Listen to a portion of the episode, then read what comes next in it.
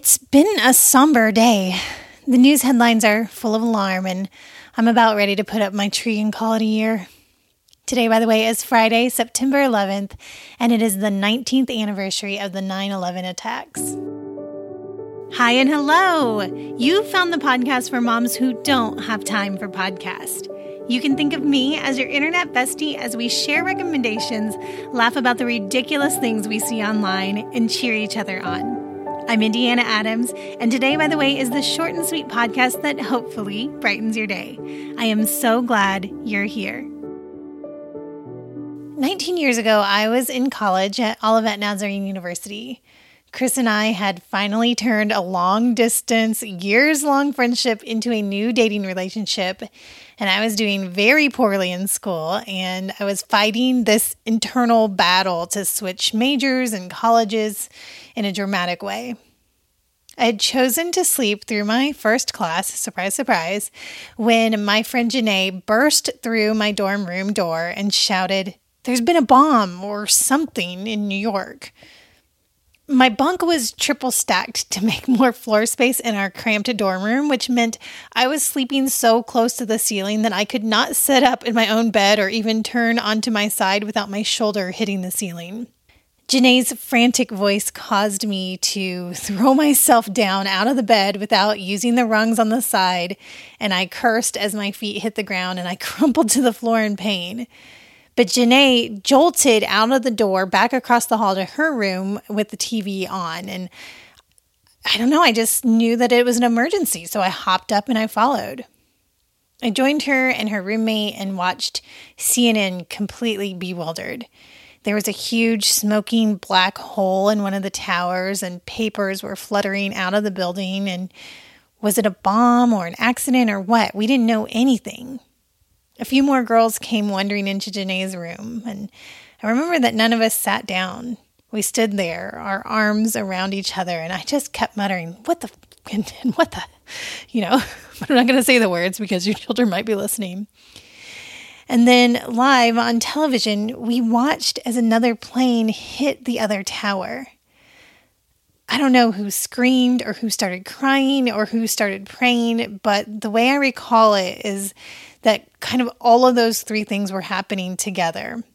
Some girls filtered out of the room to call their parents, but I was transfixed to the TV. I remember watching the aftermath of the Columbine shooting on CNN a couple years prior and just crying as as I watched as kids were trying to jump out windows and and I was like, could it be that I just saw someone jump to their death on the news just now? I think an anchor may have broken in to report that it was a terrorist attack, and I remember getting really angry. I am oddly patriotic. I think it's from being raised in a military family and having lost my father while he was in the army and spending most of my childhood at the VFW or the American Legion with my grandparents. I get teary when we sing the national anthem or when there's an American flag on TV. It's completely ridiculous, but that Toby Keith song called Courtesy of the Red, White, and Blue, you know, the one that's like, we'll put a boot up your A. I think 20 year old me could have written that song. So I was getting heated. Who would do this to our country, to our people? They're going to pay. And I stomped out of Janae's room and I got dressed in a huff. I couldn't just stand there sniveling with a bunch of girls. We had to do something, is kind of where my mind went.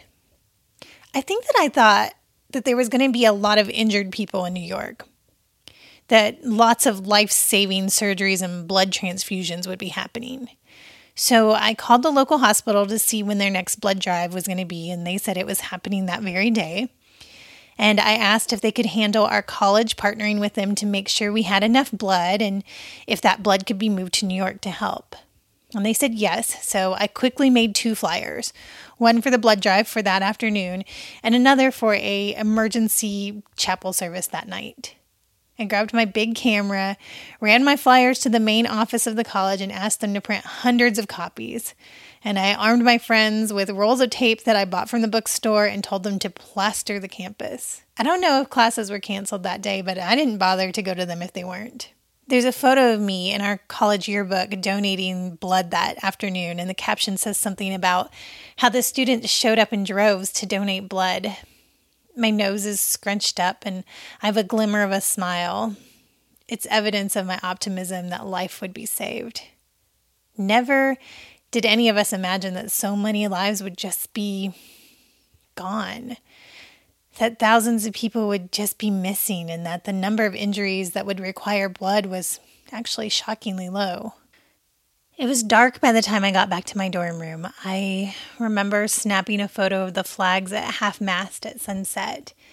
I remember holding hands with strangers in the dark at our chapel service. We were united in grief and prayer. And I remember my friend Katie telling me that we would remember this day for the rest of our lives that one day, just like when we asked our parents where they were when JFK was shot, one day our children would ask us where we were when we heard about the plane crashes. Chris and I shared these stories with our kids over plates of takeout Thai food tonight. Jude reported that some kids in his class have the details wrong, that it wasn't terrorist, or that the pilots of the planes were just drunk. And we had to affirm to him no, it was evil and a suicide mission done on purpose to hurt us.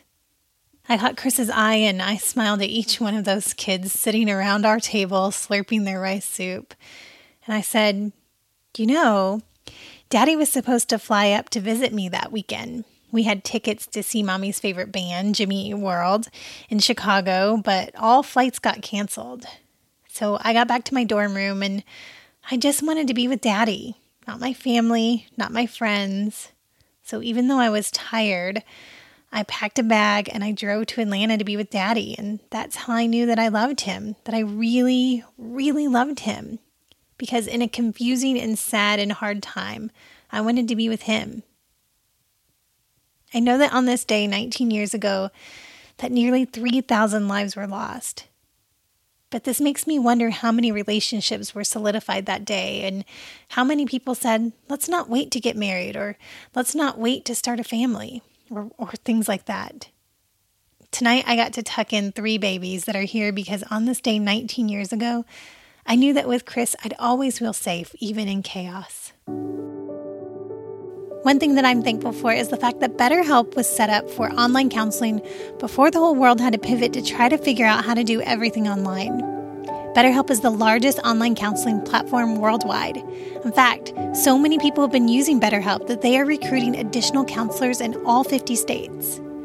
I started counseling to help me learn how to process some of my health concerns, and my counselor is also helping me work through my issues with sleeplessness. BetterHelp has made it possible for anyone to get help on their own time and at their own pace and on the platform that works best for them. If you live in an area where it may be difficult to get access to counselors with the expertise you need, BetterHelp is there for you. You can schedule secure video or phone sessions, plus chat and text with your therapist, and it's completely confidential. No awkward waiting rooms. It was easy to start. After filling out a questionnaire to help match you with the kind of counselor you want, communication starts within 24 hours. And if you aren't happy with your counselor, know that BetterHelp is committed to facilitating great therapeutic matches so they make it easy and free for you to change counselors if needed. I want you to start living a happier life today. As a Today By The Way friend, you'll get 10% off your first month by visiting betterhelp.com slash Indiana, and financial aid may be available to those who qualify. Join over 1 million people taking charge of their mental health. Again, that's betterhelp, H-E-L-P dot com slash Indiana. And now, back to the show. I just want to use the back half of this show to gush about you guys. I shared in our private Facebook group last night that I have had an extraordinarily hard week and that I needed to take today off. I turned off my notifications. I had a good cry. I did a hard row. And then, unable to sleep last night, I finished the final Harry Potter book.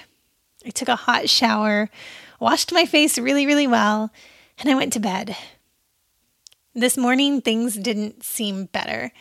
I was awoken to two of my kids screaming at each other, and then on our way to school, I got into a minor car accident.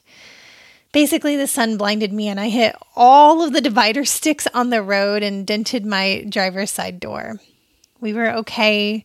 The car's actually okay. And we were just a little bit shaken, but the kids still got to school on time. I came home and I finally looked at my phone, and this community loved me so well. So many people took the time to pray for me. My lunch was paid for, and so was dinner for my entire family. So I cried again today, but this time it was tears of thankfulness. Last week, I talked about how to love friends well during hard seasons, and I urged you to share the load and to carry their mat and to point them to Jesus. And y'all did that for me today. I felt your prayers. You nourished my soul and my body, and we got to share with our kids just how kind and wonderful the world could be. Yes, there are evil people in the world who do evil things, but there are so many more caring people in the world who do selfless things. I think when I pitched the concept of this show to people back when we first started, a lot of people didn't get what I wanted to do. I was asked, that sounds nice, but how's it going to work? How can you build a community if you're the only one talking? How can a podcast be more than a podcast? How can you have genuine friendship with women who don't know you or who don't know each other? 10 months ago, I said, I don't know, but I know women and I am certain that this can work. Maybe this show won't grow any bigger than it is right now. Maybe most people still won't get it. But I don't think that that matters. If you're here, you get it. And that's why we do this show together. I really think we have the best community on the internet. My heart is full with you in my life. Thank you for being my internet besties.